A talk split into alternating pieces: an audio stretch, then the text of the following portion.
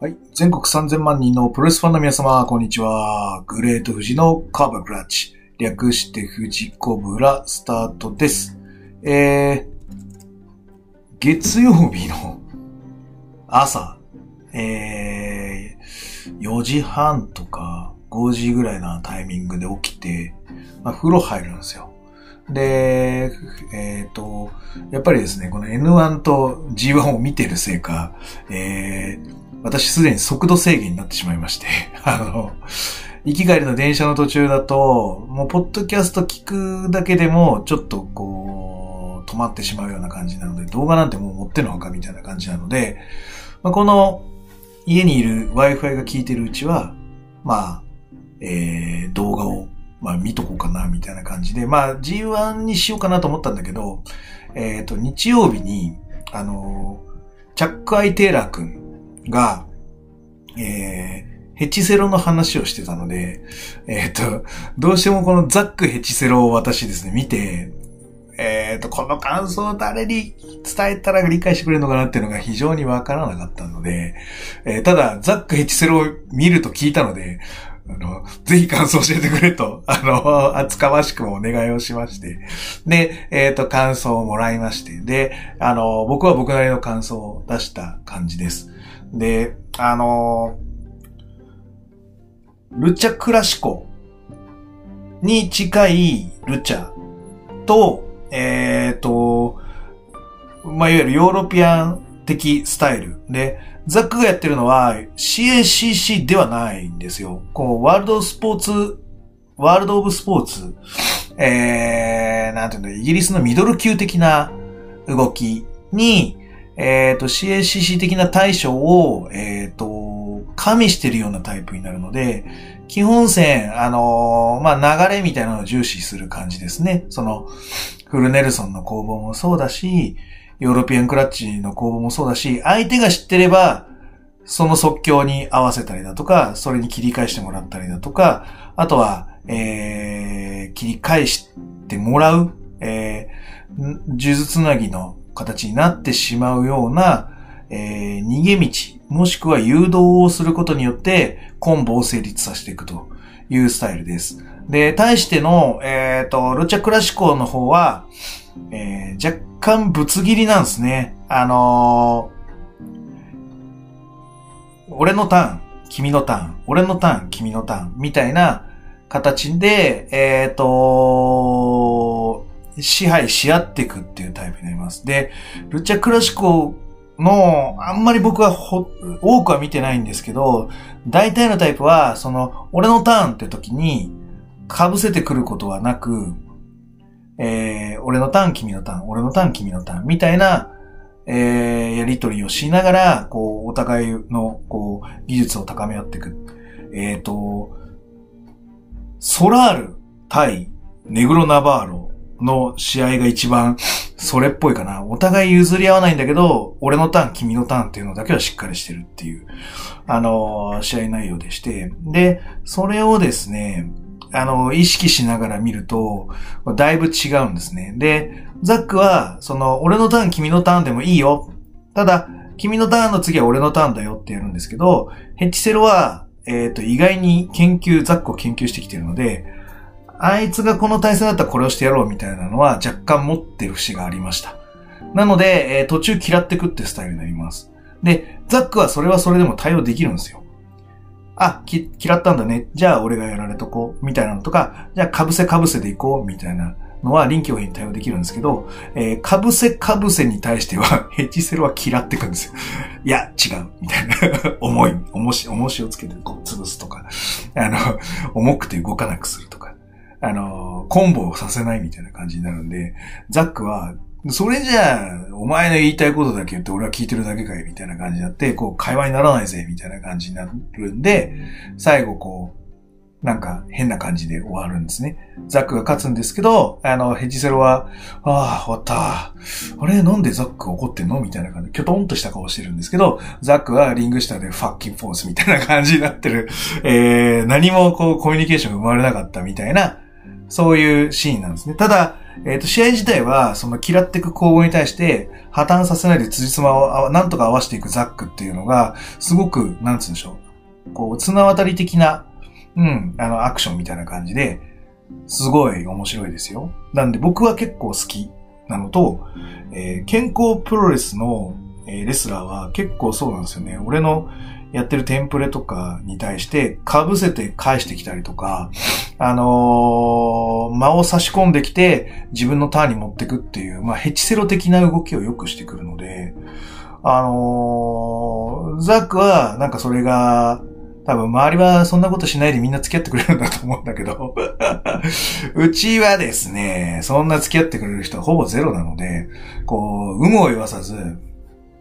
俺の言うこと聞かなかったら痛い目見るぜ。だから、俺のヨーロピアンをやってよ、みたいなところまで、あの、潰さないとやってくんないんですよ。うちの団体のレスラーは。だからヘチセロが標準レベルで、我々、我々っていうか私たちは、ケンプロレスラーは対処してるので、まあ、ザック甘えなと思ったりとか、まあ、あとヘチセロは、まあ、今のプロレス界の世界でシーンだと結構しんどいのかな、みたいな。あでも結構出てますよね。あの、アールオーエイチ なのどうだ ?ティーエヌ、ティーエヌエー なのまあ、わかんないけど。でも結構アメリカのもう一団体ぐらい出てるよね。なので、まあ、ブレイクするかどうかっていうのは多分そういう、いろんな人と手が合うようにしていくかどうかの差なんで、そこをこう、俺が俺がだと、やっぱり狭まっちゃうような気がするので、えっと、どうなるのか非常に楽しみではあります。はい。で、えっと、そんなですね、ちょっとこう、ギュッとしたやつを見ちゃったんで、あの、実際、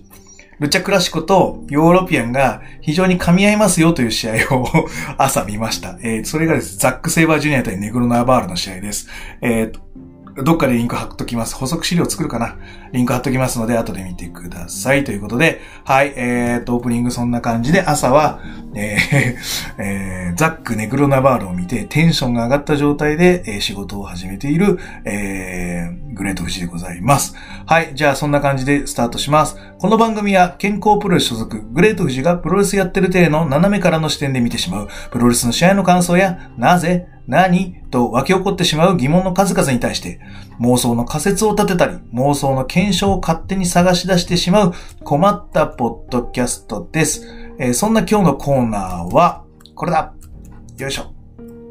えー、くがつにじゅうさんにち、えー、新日本プロレス ジーワン クライマックス北海道 A ブロックのレビューです。はい。えっと、まあ、トーナメントだけ行こうかなと思ったんですけど、このだいいち試合すごく良かったので、えっと、ゲイブ、ゲイブレルキッド ブイエス 上村優あの、ね、試合を、えー、行ってみたいと思います。まず、えっと、ドロップキックが高いっすね。はい。うん。いや、すごいなと思った。うん。両方ともレベルが高い。えっと、まあ、辻も合わせて、その、傭兵、あの、ショート洋の時代は、その、ね、エルエー 道場というライバルがいなかったから、あの、かわいそうな感じだったんですが、今は、その エルエー 道場にいっぱいその、刺激を受けるライバルがいるので、なんつうの、そこを、キレを良くしないと、うん、通用しないぞっていうのがあるので、まさにその、グラウンドの攻防みたいなのも含めて、あのー、やっぱ上村は、キレがいいですね。はい。すごいと思います。はい。あとは、えー、ゲーム、ゲームも、すごい、頑張ってます。で、えっと、最後の方で、このヨーロピアンアパカットに対して、その、えー、殴ったりとか、うんぬんみたいなのを出してくるんですけど、このヨーロピアンをさせなかったという、えー、ものに対して、えーと、なんて言うんでしょう。ヨーロピアン、ヨーロピアン、ヨーロピアン、ヨーロピアンっていう、ヨーロピアンエルボーの攻防にしなかったっていうのは、あのー、なんて言うんでしょう。その、自分がヨーロピアン出しすぎちゃうと、その後の、あの、印象シーンに影響が出るのかな、みたいなのが、もし考えて作ってるんだとしたら、上村のその考えた作り方というのは正しいかなと思います。で、やっぱり最後ね、ダブルアームがめっちゃ綺麗でしたね。はい。ちょっと、本当にあの、解説も言ってたんですけど、本当僕も鳥肌が立ちました。おー、見れたー、みたいな。で、しかもちょっと鈴木秀樹みたいな、あのー、自分も飛んで、あのー、ひっくり返っちゃう系、あのー、あの人ですね。あのー、ブラックタイガーの、はい、あのスタイルを若干意識してくれてるとすれば、あのー、ロビンソン&ブラックタイガーの、えー、やはりイギリスダブルアームという形に対しては、一つのラインになってるのかなと思うので、すごい良かったと思います。はい、だいいち試合すごかったです。はい。じゃあ、だいに試合いきます。えー、高木慎吾対ジェフコブと。ピーダブリュージー の、まあまあその解説も言ってくれてるんですけど、ピーダブリュージー のにせんじゅうはちバトルオブロサンゼルス決勝、えー、バンディードとスリーウェイやって、その、ね、この流れで、この世界トップシーンのという、えー、戦いが、まさか新日本プロレスはだいにだとはと、うーん、いうところは、すごく、カードを見た時から、えーって、えーって思ってはいました。はい。えー、でね、やっぱりその、実況解説も、もうこれネタにしないわけにいかないので、いかないっていうか、ネタにすべきだと、こうみんなが感じてるので、やっぱり ピーダブリュージー は煽ってますね。はい。で、あのー、ね、あのー、高木がこうロープ振ろうとしても、うんうんうんうんうん、よっしゃーみたいな、すげえパワーで、ロープスローしていくっていうね、こういう規格外な、えー、演出、えー、もそうだし、あのー、なんつパントマイムがやっぱり高木は上手いと思います。はい。で、そのパワー対パワーなんだけど、さらにこの人はベースのパワーがすごいんだっていう前提で、そこを打撃のスピードプラスパワーで打ち勝っていくんだっていう高木慎吾っていう構図を、えー、作ったかな。えー、なんかスピードは俺が勝つ。で、打撃はまあいい勝負として、パワーは向こうが上。じゃあ総合力どうするみたいな、そういうこうじゃんけんのこう配分みたいなのをこう序盤で返して、示してくれてる。パワーはもうジェフコブなんだ、みたいな。そういうこう作り方はすごく好きです。あの、僕もあの、前にカラスノがベストバウトって言ってくれた、ガッと一つませんでは、似たようなことをやってます。そう、ロープ振ろうと思ったんですけど、向こうのが巨体なんで、あの、そのジェフコーがツアーオブジーアイランドやるみたいに頭抱えて、こう、スルーしようとするんですけど、こう、首の広背筋の力でグッて止めて、んだとみたいな。やるんだけど、最後やられて、俺やられちゃうみたいな。ああいうのは、あの、すごいみんなやりたがるというか、や、やりたい。はい、絵ですので、はい。すごく気持ちよかったと思います。やった本人たちは。はい。はい。で、えっと、その、なんつうんでしょう。えー、そう、バックドロップ、高木のバックドロップが結構印象的でしたね。ロープの反動を利用して、みたいな。あの、ジャーマンとかじゃなくてバックドロップだみたいなのが、えっと、面白かったです。はい。で、打撃がやっぱり、特に高木がいいですね。的確に当ててるというのもあるし。はい。そういうのがいいなと思いました。はい。で、えっと、僕がその対戦の時にこの、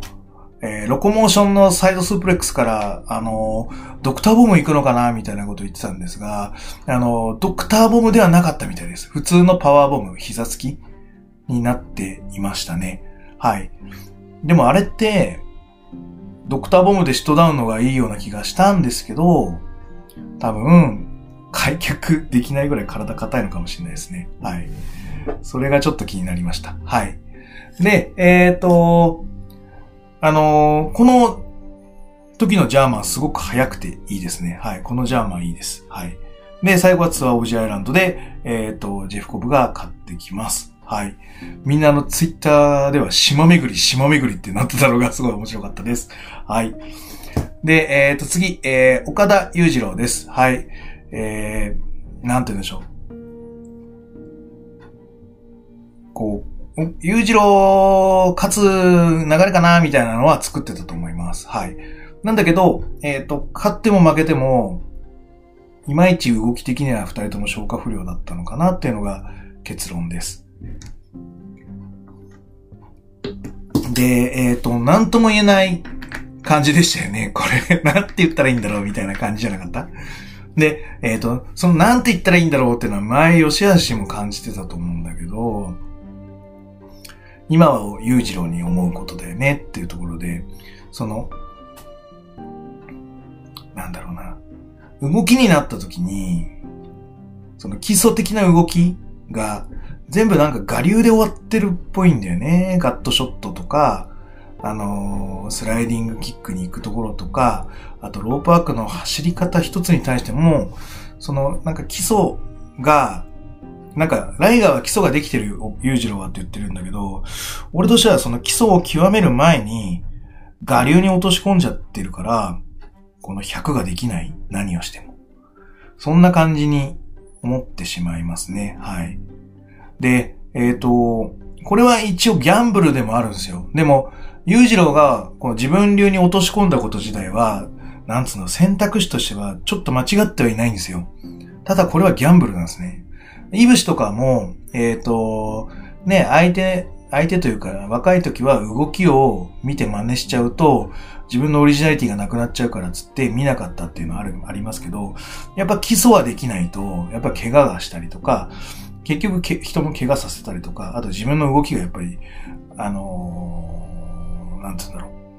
個性的ではあるけど、安心して見れる姿かっていうことに関しては、ちょっと違うような気がするんですよ。じゃあ、イムシはじゃあその基礎をおろそかにしてたかというと、多分今はしてないと思うんですよね。結構基礎を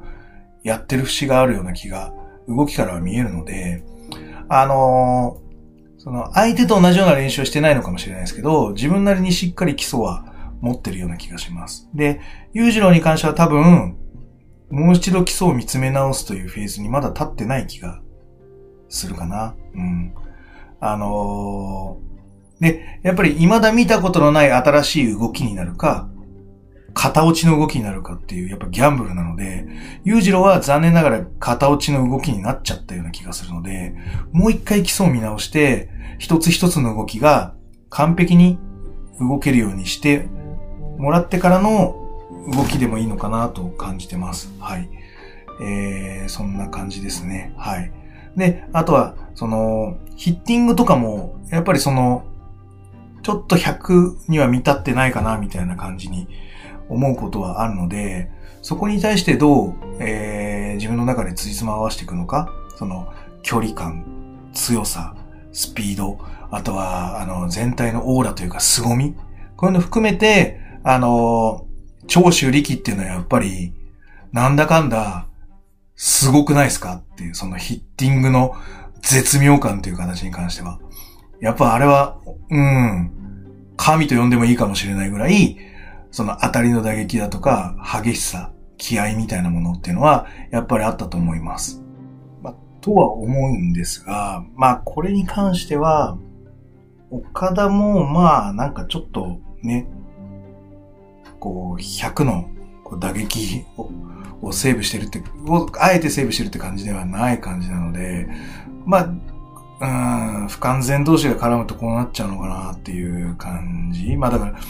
石井がやってるやつって、まあほぼその長州がやってる激しさ。まあ本当に入れてるかどうかとかそこら辺はまあ抜きにしてですよ。その、なんだっけ、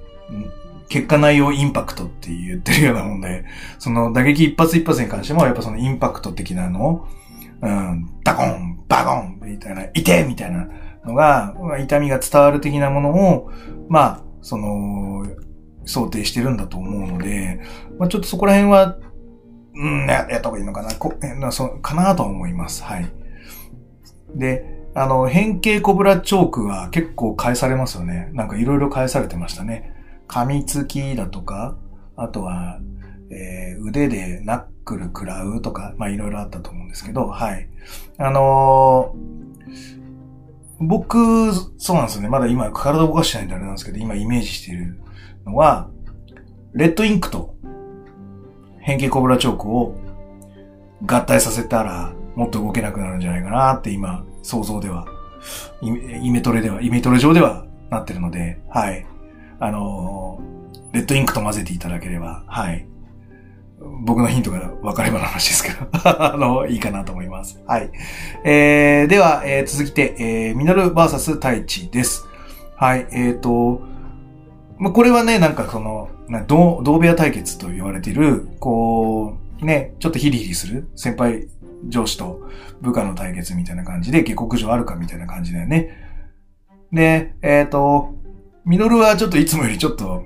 弱いよね。ヒッティングが。はい。で、あのー、大地もちょっとちょん切りは気を使いながらのちょん蹴り。あの、あんまり痛くすると、あのー、ダーみたいな感じになることをちょっと気にしつつの、はい、やつかな。やっぱ鈴木みのる結構気にすると思うんだよな。で、川田も結構こういうの気にするタイプだと思います。その、入れるとこ、あの、前日って入れるとこ入れて受けるとこ受けるって感じなんで、なんか胸バゴンとか、その鍛えてる首バゴンみたいなのは多分、なんて言うんでしょう。その、こう、入れられる覚悟を持って鍛えてるってやつ。ただ、あの、髪の毛を掴んで引っ張りますとか、そういう鍛えてないところに対する痛いっていう行為に関しては、多分嫌がると思うので、あの、ちょん蹴りで目に入ったりとか、そういうのは嫌うんじゃないかなっていう、ちょっと、あの、神経細かそうなんで、はい。そんなタイプだと思ってます。はい。なので、そのヒッティングの強さっていうのもね、あの、ちょっと見ながらやるとちょっと面白いかなと思ってます。はい。で、えっと、なんつうの。ゴッチ式をバックドロップで返す動き。もうそっからはもう立て続けにパンパンパンの流れなんで、もう一気に行くし、ゴッチ式をメフィ、あのー、メフィストで、ブラックミキスで返すっていうところも、良かったですね。この二つの切り返し、ウォーってな声出しちゃいました。はい。ね。あの、良かったです。あの、下克上、えー、鈴木みのるに勝利しています。で、えっと、最後太一は、何をつぶやいていたんでしょうか。あの、エントランス戻る手前でっていう話でね。はい。ちょっとインタビューまでは聞けてないんですが、はい。ちょっと気になりました。はい。じゃあ、セミかな。はい。石井対オスプレイ。ね。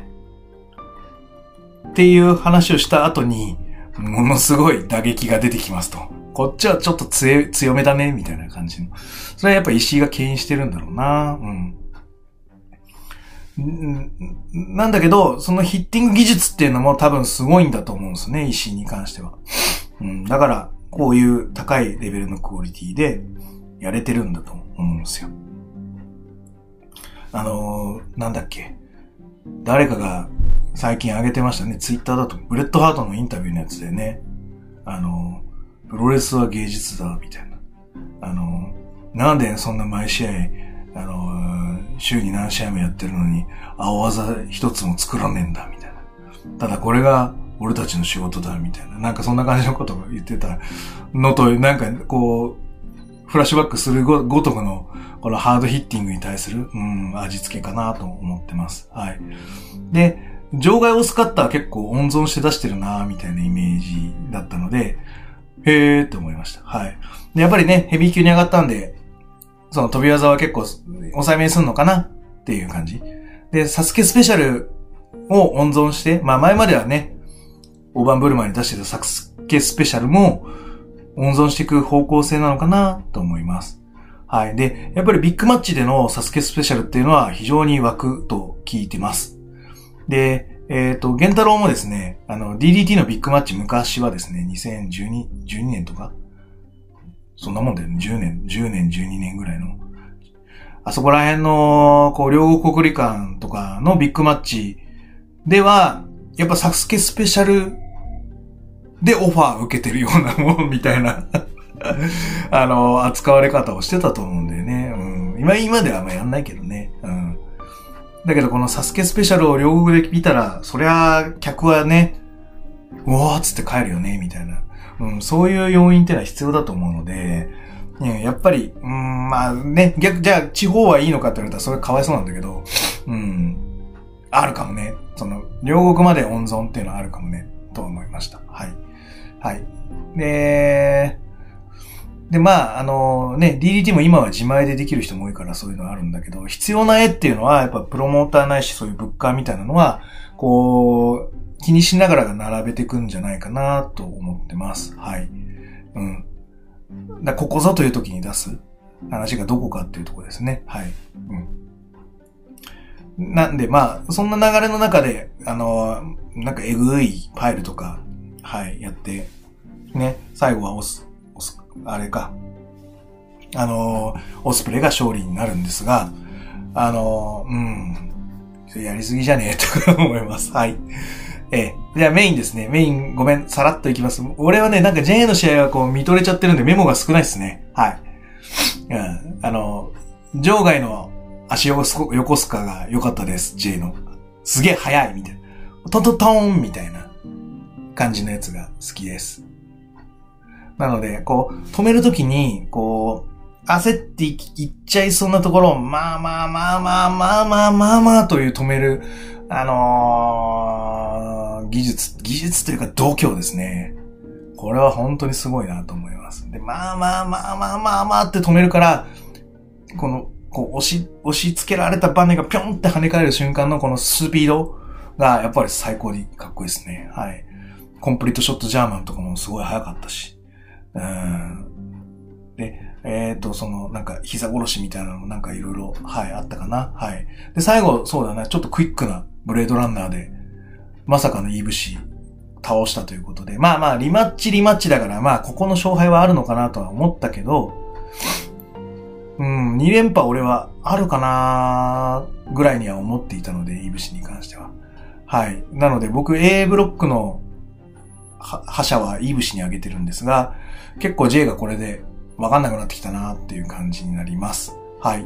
ごめん。ちょっとセミとメインは、なんか、ほわーって見ちゃったのかもしれないけど、なんかこんなさらっとした感じの感想になっちゃうので、申し訳ないんですが、はい。あの、とにかく J ホワイトは、うん、もっと見ていたいなという選手です。はい。えー、なので、次は B ブロックの話になるので、ここら辺で一旦切りたいと思います。はい。えー、グレート富士のコブロクラッチでは質問感想をお待ちしております。グレート富士の質問箱や Twitter、ディーエム などどしどし送ってくださいね。また、えー、気に入っていただけましたらサブスクリプションの登録または定期購読のボタンを押してくださいねということで、はい、えー、今回はこれにて終了させていただきたいと思います。えー、それでは全国さんぜんまん人のプロレスファンの皆様、ごきげんよう、さようなら。